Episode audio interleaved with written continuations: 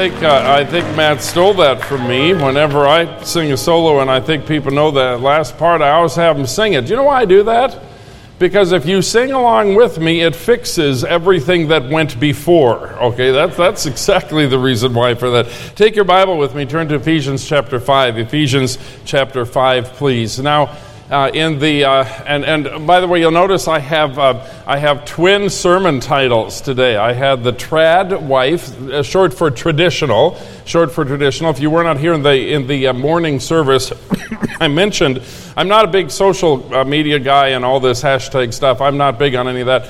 but there, there's this movement that someone brought to my attention I think it started actually in Great Britain and has moved to America, and it's an online movement of ladies, not necessarily a Christian movement, though a number of Christian uh, ladies have, have uh, signed on to it, but it's a movement really to uh, reinforce the idea that women should have the choice to, tr- uh, to make the choice to choose a traditional family structure, a traditional, what we would call a biblical family structure. Now, I think it caught my attention. I think someone sent it to me or something.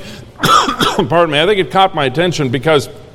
Uh, the, the uh, feminists were just raging about this. They were furious about the idea that other women would want to choose a way that is different from theirs. And I'll tell you, when you, when you look at a movement like feminism, you understand that it is totalitarian, okay? Not biblical, but totalitarian. And so uh, we want to really eschew that. And then all the oddities and things it stands for. Originally, you know, uh, uh, the, the woman's suffrage, the, the uh, right for women to vote, and, um, and um, you know, equal pay, equal work, we're all fine with that. Everybody who's got common sense is completely fine with that. Uh, but when you get into promoting trans- transgenderism and, and eco veganism or whatever, I mean, that's just crazy talk, okay? That's crazy talk. And, and it seems like the further left people go, the crazier they get.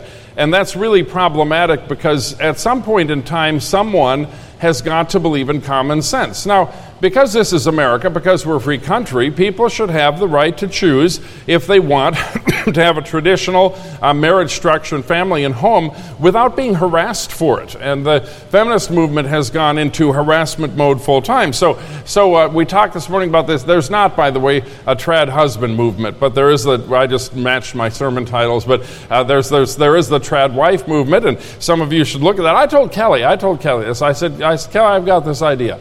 And Kelly always uh, cringes when I say I have an idea. She, I said, I, have got this idea. I said, you should, you should start a, a trad wife fellowship at Faith Baptist Church. And you could all dress up like June Cleaver and you could have tea and, and be social with one another. Doesn't that sound fun, ladies? Well, some. doesn't sound fun to me at all, but okay, whatever. Let's just move on. Let's just move on. So, Uh, we're going to look tonight, I'm really going to look tonight quickly for the men at three passages of Scripture that I think summarize an idea about traditional, being a traditional husband. I want you to listen very carefully. Obviously, in one sermon this morning and in one sermon tonight, I cannot deal with all of the nuance that is involved. Okay, so a sermon is kind of a, a snippet or a snapshot of some of the things that God expects from us out of His Word. Okay, that's very important. And we put that all together. This is not a marriage seminar where I might have four or five sessions. This is just a Sunday where we're talking about this relationship because it's a special Sunday. Having said that, also, I, I feel like I need to say this. Okay, Ephesians 5 really is familiar as pardon me, as the wedding passage, the wedding passage, you know, uh, Ephesians chapter 5, uh, you need to hear me, it only works, listen, it only works when both the man and the wife are Christians. Got to be Christians. Because the whole passage is based on their faith, okay? The man and wife are both Christians, and the man and wife are equally committed to the biblical ideal. Okay, now let me say that again. It only works if both are Christians and both are equally committed to the biblical ideal. If one or the other gives lip service to the biblical idea, but it's really not committed to it, then it's not going to work. In fact, it, it, it might create problems. I don't know. But I said, Pastor Monte, you know, well, my, I'm, I'm totally committed to doing the, the right thing, the Bible thing, but my husband isn't. Okay, now listen to this. Then you do the Bible thing. Vice versa. If the wife is totally, if the, if the husband's totally committed to the Bible thing and the, the woman is not, then, gentlemen, you do the right thing. Okay? You never have a right to disobey God in relationship to any of these areas just because someone else is not obeying. Our obedience to God in regard to what He's called us to do is a standard that is held to us by God regardless of responses of other people. Does everyone understand that? So, but the way this works ideally is when both are equally committed. So you're committed to one another, you're committed to the biblical ideal, you're committed to Christ and salvation. Those three things are foundational. If that's not true in your marriage, then this is going to be very difficult. But however, tonight I'm addressing the men. I'm addressing the men.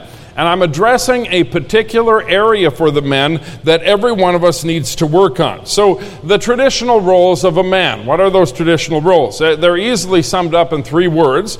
They are to, number one, be the provider. Be a provider, okay? I think that's very, very important. Now, I, I don't dig into people's personal finances. I don't do that. I'm, I'm not part into that. And so, so Pastor Monte, who should, uh, in the home, who should run the money? Should the man run the money or should the woman run the money? Let me give you the answer to that. The one who's better at it. Okay? The one who's better at it. There are many men who delegate that responsibility to their wife because she's far better at numbers than he is. Okay? It only makes sense to do that, to do that way. You, you divide, when you talk about traditional roles, you divide those roles, though, according to your skill sets, okay? For example, I'm not a cook. I wish I could. I wish I could cook stuff good. I'm, I'm not. I'm just not good at it. Uh, I've tried in the past. I've tried, and, and it makes such a horrendous mess in the kitchen that, you know, Pastor Monte, would be so nice if you fixed your wife a dinner. Boy, no, it wouldn't. Okay, the whole place is flying apart. There's pans everywhere. There's stuff burning. I, we used to have this service. Have you ever heard of this thing called Hello Fresh? Anyone ever heard of that? All this food comes to you in a box, and it's supposed to be real simple. Kelly had some free coupons, so we were able to try the whole thing for free. And somehow she got tons of coupons. We had this thing going for weeks, and we weren't paying for it. It was you'd have to ask her how she scammed them. I'm not sure exactly, but but uh, but uh, we, these, these boxes, this food would come to the house, and I was trying to I was trying to make these hamburgers, and I'm telling you, she wasn't home. And all I'm doing is calling around the phone, yelling, Where is this? Where is that? Stuff's burning, grease is burning, everything's. It was an absolute nightmare. I'm just not skilled with that kind of thing. Now, men who are, there's nothing unmanly, gentlemen, about cooking food if you like to do it. Okay, understand this. We're not, we're not telling you, in my giving these messages, I'm not telling you how this works in its particulars, but I'm telling you uh, that every couple will work this out for themselves, okay? How it works best for them. So, but the traditional roles of the husband husband would be to be the provider, also the protector. The protector, okay? Why is that so important? Because a man is to protect his wife. That's plain. If she's in physical danger, well, someone said, Pastor Monte, you know, I don't need any man to protect me. Well, let me ask you a question. If you're in bed at about 2 o'clock in the morning with your husband, and all of a sudden you hear glass breakage downstairs, and someone is clearly walking around in your home, and you turn to your husband and you say, Hey, someone's breaking into the house. And if he turns to you and says, Oh, yeah, I heard that, honey, you go deal with it. well, that, I mean, is that what you want? I, don't think so. Okay, my guess is that you don't want that. I don't think so. So he's a protector. He's also a presider. What does that mean? He's the leader in the home. Okay, the Bible makes that clear. Now, now when you say this, he's not a dictator. Okay, he's not a tyrant by, by any stretch of the imagination, but he does lead. And he leads through one key word that I'm going to examine tonight. He leads through love. He leads through love. Okay, his leadership. So, Pastor Monte, I love a sermon like this. Now, you have placed upon my head the crown of leadership, and I'm going to take the bull by the horns, and I'm going to explain to my wife that the Bible says I'm the leader. You're a fool. That's foolishness, okay? When you love properly, leadership falls right into place without a problem. When you love properly, okay? All of the things we're talking about are not a competition between male and female, husband and wife, man and woman. They're not a competition. All of these things are complementary.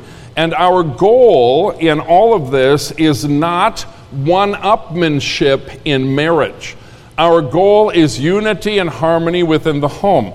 So it will look different in different marriages. You need to understand that. No two marriages are alike. It's going to look different in different marriages. okay, now, having said that, though, about a husband's responsibility, having said that, I want to make this statement. No woman, gentlemen, and this is very important to, for you to understand, no woman should be subjected to fear or force. Say it again. No, that's not biblical. That's not right. Okay, that's being a tyrant and a dictator. By the way, I do not believe that any woman should ever remain in a situation where she is in physical harm's way, period.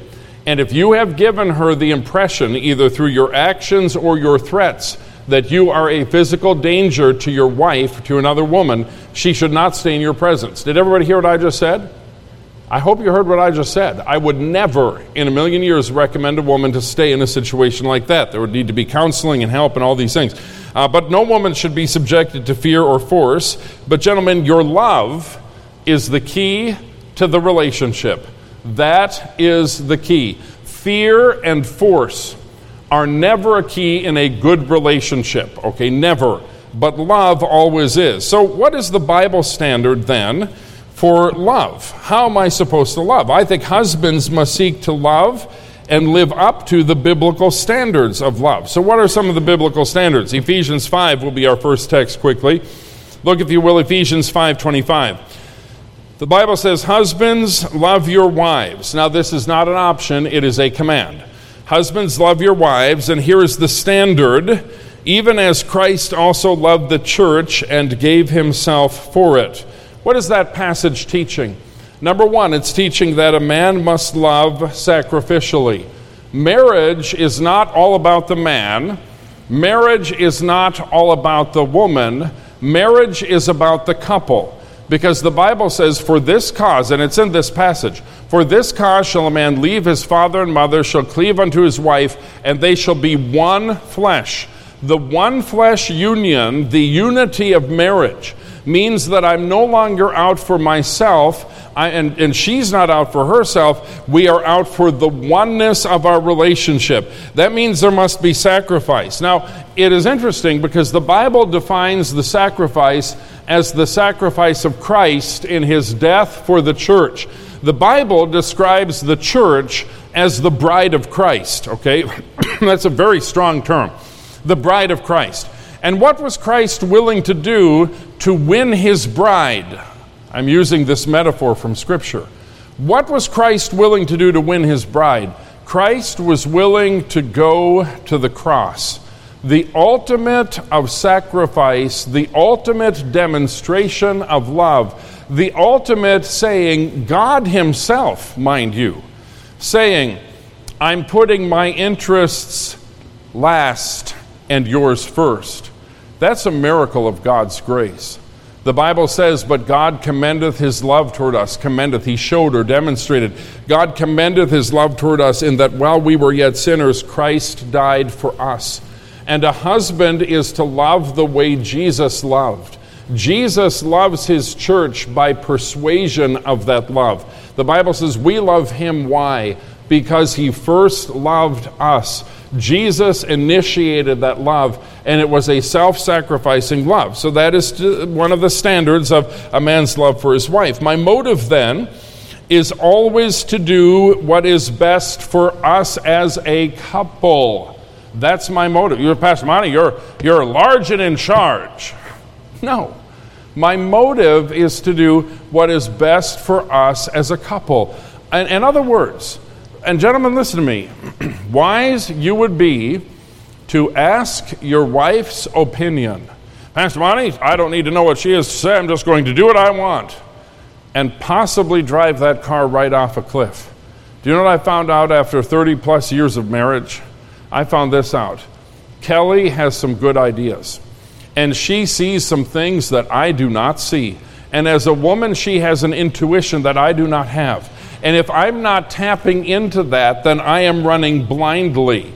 And what, Pastor if I, if I talk to her, she's just going to make me do this, this, this, and this. No, no, no. You're going to come together as a couple. Okay, one of the problems is when people want, well, Pastor, this is what I want, And she says, This is what I want. What about, I know that was a horrible, I'm not very good at trans stuff. horrible at it. Okay. It's not his or hers, it's them together as a couple. And one of the problems in marriages is when it becomes separate. He's to love sacrificial, sacrificially. Now look at this, because this is really interesting. You've never heard this in a wedding before. He is to love spiritually. Do, do, do, do, do, do, do. That sounds weird, Pastor. Look at it. Verse number 26. Christ, the Bible says, loved the church and gave himself for it in verse 25 with a purpose. The word that means there's a reason for this. With a purpose that he might sanctify and cleanse it, that is the church, by the washing of the water by the word. Now, wait a minute. Jesus, Jesus loves sacrificially so that he can wash and cleanse the church. Notice what it says by the word. And then there's another purpose clause, verse 27 that he might present it to the church to himself, a glorious church not having spot or wrinkle or any such thing, but that it should be holy and without blemish. Now, gentlemen, listen carefully. I love sacrificially, I also love spiritually. When I love spiritually, my goal as the husband is to lead spiritually so that my wife is conformed to the image of Christ. Did you hear what I just said? Not conform to my will, okay, that not that, but conform to the image of Christ. In other words, to be more like Christ. And Jesus did this in his sacrifice on the cross, but then he also talks about in verse 26 the washing of water by the word. What is that? Gentlemen, listen carefully. You're to be the spiritual leader in your home. Period. You are to be the spiritual leader in your home. It's not your wife waking you up 10 minutes before church starts, honey, you got to go to church and dragging you out there with a wrinkled shirt. It's not that, okay?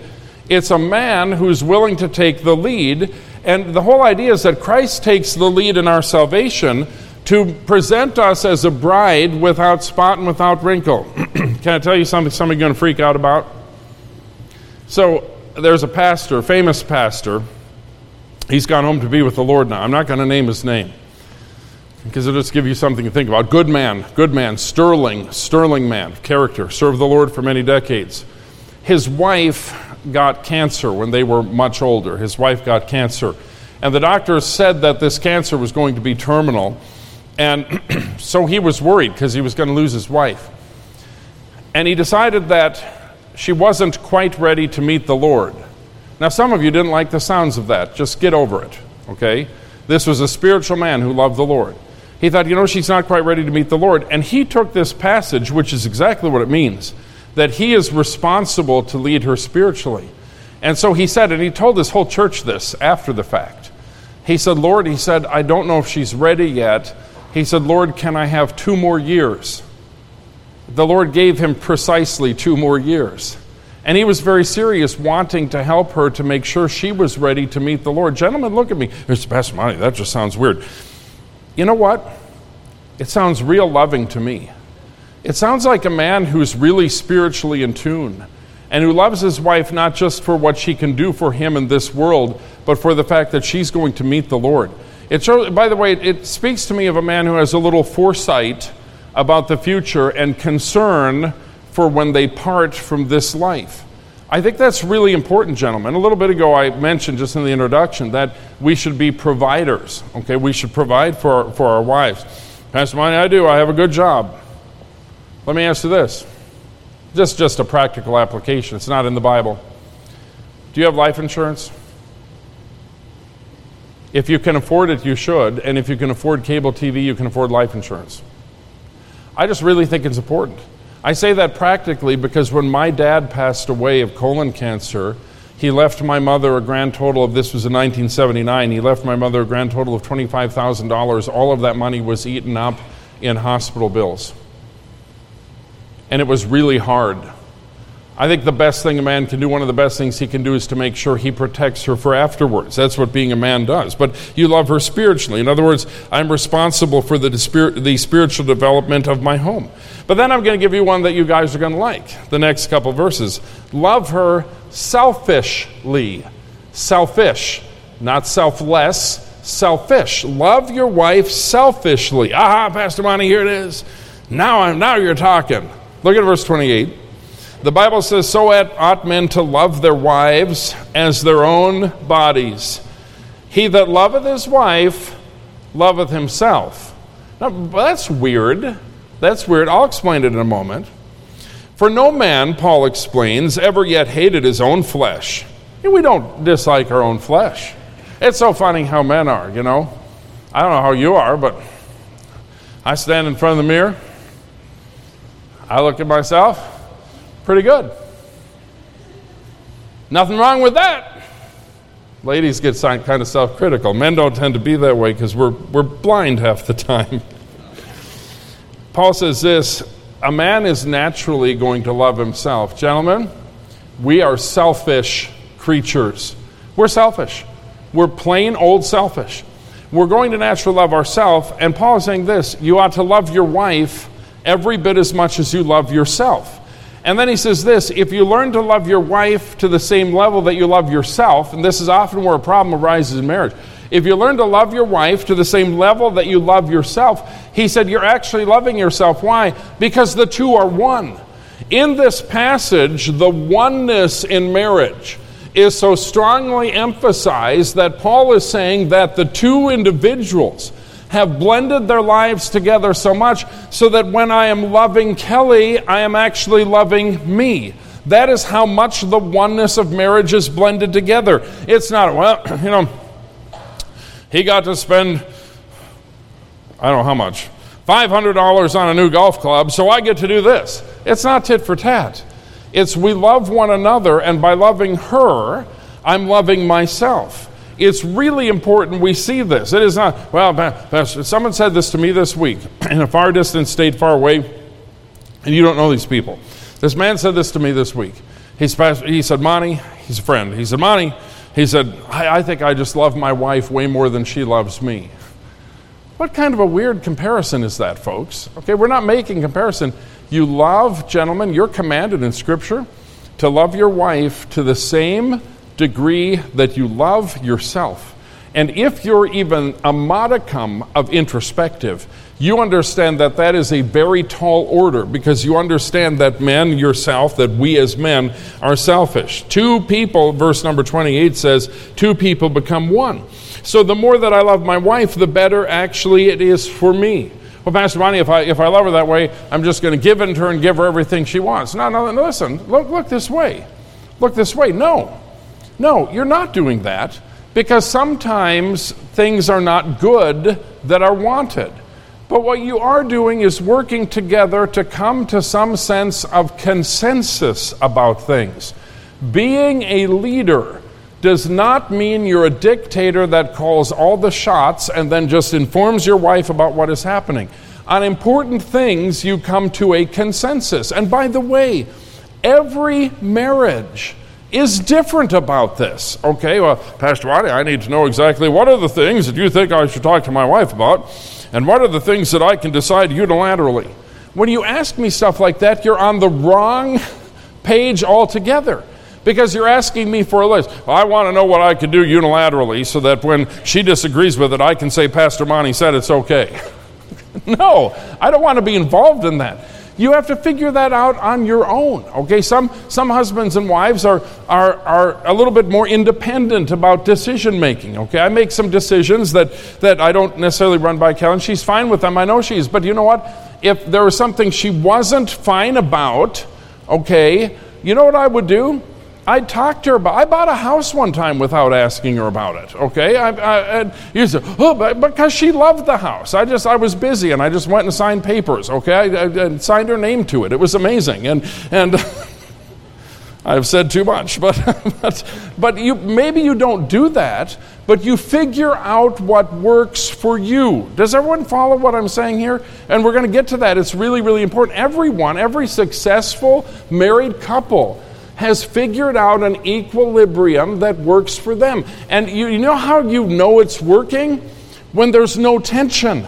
That's how you know that this is working. So, to love selfishly means that I love her as I love myself. Now, that's Ephesians. Next, quickly, next is Colossians. Colossians, okay, just a few pages over in your Bible, chapter 3.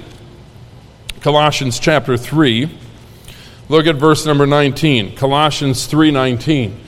Colossians, by the way, in, in many ways parallels the book of Ephesians. There are a lot of parallel thoughts, even parallel phraseology in the Greek language. But Colossians chapter 3, look what your Bible says there in verse number 19, directed to the husbands. Okay, we've talked about love sacrificially, love spiritually, love selfishly. Colossians 3:19, look what it says. Husbands love your wives. We saw that over there in Ephesians, right? Husbands love your wives, and look at the last part of the verse. And be not bitter against them. Love sincerely. Gentlemen, this is a command that I am not just to put on a display of love, but I am to love out of a sincere heart, men, listen, that is willing to deal with small issues before they become big. This is a problem that men have. Men don't like to communicate sometimes about interpersonal things. And so here's what I'm, and I see some of you ladies are smiling and nodding at me. Okay, I'm, I'm, I'm, I'm hitting it. Men don't like to communicate about interpersonal things. Here's what they do they just pretend everything is okay. Well, you know, and I've had this said to me a hundred times, something like this. Pastor Mon, you know, boy, if I bring that up to her, I'll tell you, I'll just never hear the end of it. I'd rather not bring that up to her.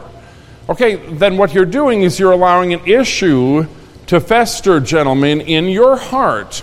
Well, you know, Pastor Mon, I'll just live with it and you're going to pack it down and pack it down and pack it down until you blow up.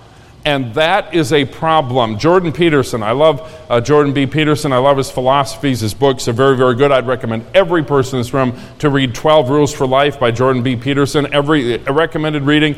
Jordan Peterson talks about this. He says, You've got to deal with issues when they are small because when they are small, you can deal with issues in a level headed way. I want you to understand something, men. If your mode of dealing with an issue, a relationship issue with your wife, if your mode is to pack it down until you can't take it anymore and then blow up in a rage that is not only not effective to fixing the problem, but it is fundamentally destructive to the relationship. And so Paul warns I'm to love my wife, and I'm not to allow bitterness. The idea of that word is resentment. I'm not to allow resentment to build up in my heart toward her. It means I must be emotionally connected and present to her. It means I must keep my heart in my marriage, listen carefully, and that marriage is never an endurance test. And you go, Pastor Monte, what are you talking about? I, when I preach, I'm preaching the Bible. But in the back of my mind, I'm thinking of circumstances and situations. One, one man in particular who said to me very recently, not a member of our church, lives in a state far, far away, and you don't know these people. Because you're always trying to guess who I'm talking about, okay? Who knows? Maybe I'm just making this all up. No, I'm not. I'm not. I can put names and faces to all of it. He said to me this. He said, "I'm done." He said, "I'm just. I'm just going to not i'm going to ignore my feelings and i'm just going to give in on every single thing and i'm never going to talk about anything about our relationship again. How many know that that will destroy marriage? You know that's going to destroy marriage okay? At least it's going to create a distance in that marriage that is going to be very very destructive. So we're to love our wives sincerely. And then a real important passage and i've got time for this 1 peter 3 1 peter 3 remember we're talking about the way God describes love. Okay, a man's love is to live up to a very high, very tall order. By the way, gentlemen, you say, "Man, Pastor Monte, I, I don't live up to all this." Look at me. Neither do I. But I still need to try. Okay. Uh, this is God's standard. So every time I preach a message like this, I'm preaching directly at myself. You know, the most childish thing a man can do, so childish, so childish I'm, I'm just mad at the preacher for even saying that stuff, especially since he said it in front of my wife. very childish. Very childish. You know what? As a man, I need to be challenged. And you know what? The Bible challenges me. Someone said, Oh, Pastor Monte, I just love to read the Bible every morning. It's such a blessing. What Bible are you reading? it beats me up. Every time I open it up, I see how rotten a person I am, what a failure I am, It, I mean, and I need this. I need the challenge. I need the change. I need the growth. I need the difference. And by the way, I need to be real because I am not yet the person I need to be. I am not yet the man I need to be. I am not yet the husband I need to be. I am not yet the pastor I need to be. I am not yet the Christian I need to be. And as I'm journeying through this life, I need to be challenged to step it up and do better, and that is a good thing. So don't, don't take this, oh, Pastor, this is hard. Yes, it's hard, but we need to do hard things. Look at 1 Peter 3. Verse number 7. 1 Peter 3 7. I've said we're to love sacrificially, love spiritually, love selfishly, love sincerely. And then 1 Peter 3 7, look what the Bible says. Likewise, ye husbands, dwell with them, your wife, according to knowledge, giving honor unto the wife as unto the weaker vessel, and as being heirs together of the grace of life, that your prayers be not hindered. There is a lot in this verse. In summary, this verse teaches that I am to love sensitively. I am to love sensitively. What, what does that mean? Look what the Bible says. It says to dwell with them according to knowledge. In other words, I know some things about my wife. And knowing those things about my wife makes my dwelling with her, it influences how I dwell with her because I am sensitive about the things that I know. Now, notice what it says dwell with them according to knowledge. How do I fulfill this loving sensitively? How do I fulfill that? First of all, you have to stay close. You have to be present where your feet are. There are far too many marriages where people live in the same home, but that's about it. They're never close to one another. They're always on a cell phone or distracted by something. Or, and I'm not against all that, understand, but it's overboard. It's way overboard. And I can't even tell you how many married oh, Pastor Monte, he's always on his cell phone. Pastor Monte, she's always on her cell phone. I hear that. I, I hear that dozens and dozens of times. There's a dwelling, and when I dwell with someone, I live with them and I get to know them. And you know what I find out about them? I find out their sensitivities. Back when uh, I was dating Kelly and, and heading toward marriage, I had a, a, deacon chairman in my first church, Concord, North Carolina. His name was Gilf Carpenter. Man, a man that I absolutely loved, uh, elderly gentleman, and uh, he never came to preach at me as the preacher, but he knew this wet behind the ears kid preacher needed a little guidance and help. Every Monday morning, he came to the parsonage where I lived by myself. I was single at the time where I lived by myself. Every Monday morning, he came to the church parsonage to pick up the trash and haul it to the dump. That was not why he was there. Now, he always picked up the trash to haul it to the dump, but he was there to talk to the kid preacher. And by the way, I bless the ground that man walked on. And he gave me some really good advice. Before I got married, he said this in his southern drawl. He said, Preacher, I just want to tell you something about marriage. So, what's that? He's the preacher. Love is blind, marriage is the eye opener. well, that sounded like kind of a warning. But then he said this He said, If you want to be the king of your castle, you have to make her the queen. I thought that was incredibly good advice. And he said this he'd been married twice. His first wife had passed away, and he married a, a second lady, godly, good lady in, in the church there. He said this He said, The longer you live with her, the more you will learn about her, but you will never know everything. How many men say that's true? Absolutely. By the way, do you know it's that mystery that keeps us interested in one another? God designed it that way. It's that mystery that keeps us interested in one another. And so, uh, so in loving, in loving sensitively, I'm dwelling with her I'm learning her so that I know her and we can live in harmony together. Like, for example, whiskers in the sink. When I decided to grow a beard, it also needs to be trimmed on a regular basis so that I don't look like Bigfoot. So I trim it every day just a little bit. And whiskers go in the sink. This is years ago. This is years ago. One day we were out to eat with another couple, and Kelly just decided to bring it up right then and there. And she said, You know, she said, I, I just hate how you always leave whiskers in the sink. She said, I hate that. She said, I hate that. I had no idea she hated that. In my world, eventually water's going to hit the sink. and it's all going to go down eventually. Okay, that's the world I live in. How many men live in that world? I live in this world that says if, it, if the dish was clean enough to stop eating off of, it's clean enough to start eating off of. Again, okay? That's, that's kind of the world that I live in, okay? And um, it's called being a slob, okay? And we all, men are all slobs. So, so uh, and she said that to me. Do you know what? Now, I'm not perfect about this, but they're really stuck in my brain. And I thought, if that bothers her, what a simple thing it is for me to swish out the sink. How easy that. I'm not perfect. You say, Pastor Monte, do that every morning. I'm going to come check your house. You, no, I don't do it every morning. I try, maybe, sort of. But I'm way better. I'm, you men know what I'm talking about.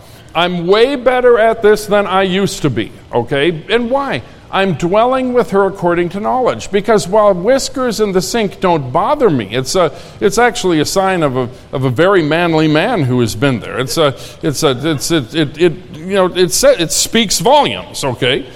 Well, it doesn't bother me one iota.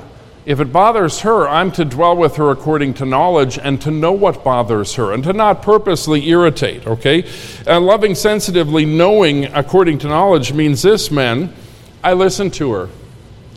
I listen to her. Well, Pastor Monte, she's talking all the time, but are, are you listening? So I've developed over the years an incredible talent of being able to appear to listen when I'm not. Okay, my mind, how many men would say sometimes my mind is another place? My mind is, okay, I'm always thinking about the things of heaven, the Bible, and Christian theology. My, my whole, I'm always, no, I'm not, okay? But I've had to learn to really focus. By the way, Kelly has figured out when I'm listening but not listening. And she'll even say, You're not listening. Any men ever, ever get that? Ever, yeah, uh, yeah, okay, good, good. We're all in the same boat. I love this, okay? And the only way I'm going to know her is to listen attentively to the things that she says women tend to be verbal pro- i verbally process a lot of men do too but women tend to be more verbal processors. Sometimes it's really important to listen in order to understand. The bible also in that verse says this likewise ye husbands dwell with them according to knowledge giving honor unto the wife. Pause there for a moment. I need to respect her. Now i want you to listen to me? You're no kind of christian husband if you're disrespectful to your wife if you have a habit of treating your wife with disrespect, don't tell me you're a Christian husband. By the way, don't even consider yourself a gentleman. Because someone asked me this yesterday. Someone said, Pastor Monte, do you think that, uh, that people that aren't religious, people that are not Christian, do you think they can be good people? Not in the Bible definition of good, you all understand theology, okay? But yeah, they can be good people in the world's standard of good. In fact, I've known some unsaved people who were better husbands than some professing Christians I've known. Okay? I've known some unsaved wives who were better wives than some professing Christians that I've known. It, it, the matter I'm talking about here is this if you can't communicate respectfully to your wife and honor her, and there's a certain reason you're going to honor her, I'll explain that in a minute. If you're not going to do that, then we've lost all sense of civility. Okay? If basic human civility, gentlemen, is something that you're struggling with, you need to man up and fix it. If you're struggling with basic human civility, you need to man up and fix it. You need to respect her. The Bible says that we're to honor her. Why? As the weaker vessel. Now, that's in the scripture, okay? She's physically weaker. We understand that. Because she's physically weaker, that's a biological fact. Quit freaking out, woke. I know there's no one here that's woke. Because she's physically weaker, Okay, my respect for her comes out of a desire to protect her. Listen to what I'm about to say, and you hear me. And never intimidate. Never intimidate. When you use your size or strength to intimidate a woman, I don't care how big you are, you are a very small man. And Scripture forbids that among Christian men. Scripture is very crystal clear on that. We're to honor our wife, giving honor unto the wife as unto the weaker vessel. That means also that I'm to accept her. I love her and protect her because of who she is. I did not, when I was choosing a wife, want to marry Hulk Hogan. I was simply not interested. Now, I understand times have changed, okay, but, but uh, the Bible hasn't changed. I wasn't interested in marrying Hulk Hogan. What I wanted to marry was someone I could love, support, and protect, and accept for who she is. Because, gentlemen, our wives want that level of acceptance, and they want the security of knowing that we accept them for who they are and we help them to grow as an individual. We want, we want to do this. I want to view her as a partner. Look at what it says in verse number seven again as being heirs together of the grace of life. She is my partner in faith, she is my partner in the home, she is my helpmeet. We are heirs together. It is not a matter of me overlording authority. It is a matter of me. And by the way, take the lead, gentlemen. It's really lame when you don't. But it's not a matter of me overlording authority. It is a matter of me viewing her as a partner and an heir together of the grace of life. And then he says something interesting at the end that your prayers be not hindered. If my relationship is not right with my wife, my spiritual life is not right. It's just not right. It's not right. Pastor Monte, you, you, you must get along like, like angels, you and Kelly. No, that's not, no, we, we get along good. Not like angels. I had an old man up in his 80s say to me one time, he said, Pastor, he said, I want to tell you, his wife was quietly standing next to him. He said, Pastor, I want to tell you, I've been married to my wife for 68 years, something like that. Been married to her for 68 years. Do you know that we have never one time had a disagreement. What a liar. Either that or somebody's comatose. I, I, that's, that's, people are sinners, okay? We have struggles, we have disagreements. But the right thing to understand is this if my relationship is not right with my wife, I can't claim any level of spirituality. Did you hear what I just said, man? I'm, I'm, more spiritual than she. She's just not, blah, blah. blah. We're not right with each other. But I love God and she doesn't love God. if you're bickering like that, you're not right with God. Your prayers will be hindered. Why would someone's prayers be hindered based on another person? Shannon Handy. My prayers are not hindered based upon you. Do you know why? What? That's exactly right. He said, I'm not married to you. That's exactly right. We're not one, okay? I am married to my wife. And because, again, the oneness emphasis in Scripture says that if I'm not right with her, I'm not right, and my spiritual life is hindered. Now, gentlemen, I'll finish with these words. The things I gave you tonight are a very tall order. I don't want to overwhelm you, but I want to suggest to you I've given you five things of how to love love sacrificially, love spiritually, love selfishly, love sincerely, and love sensitively. Here's what I'm going to challenge you to do work on one this week. Just pick one and work on it this week. You know what you could do if you're brave? If you're not a coward, you know what you could do? You could ask your wife, honey, which one do you want me to work on this week? Which one? Now, when I'm not trying to get a fight started right after church, okay? And don't don't call me for counseling. Morris is on vacation. Keep it to yourself, okay? But I'm suggesting that it would be a good thing to say, "Hey, honey, which one do you want me to work on?" And then sincerely try. And if she'll if she'll help you with that, maybe once in a while, gentlemen, to point out something, you should take that as someone who's trying to help you to be the better man. Because the, the ultimate goal is this we're never going to reach perfection. But if you're stuck doing all the wrong things because you have the wrong impression about traditional husband roles and biblical masculinity, if you're, if you're stuck in the wrong thing, then we need to get in the right thing. And we need to figure out the way to make it what God would have it to be. Father, I pray you take the Bible study tonight. Help us, Lord, to understand that the things we've said are not just opinions, they're the Word of God, clearly in the Word. And Lord, we look at our Bibles, we as men do, and we understand our weakness and failings and, and, and sometimes the errors that we make. Father, we humbly confess those before you because we want to do better, to be more like the Lord Jesus. The Lord Jesus who sacrificed his, for his church, the Lord Jesus who leads his church on to perfection, the Lord Jesus who is tender and kind. Father, give us that heart.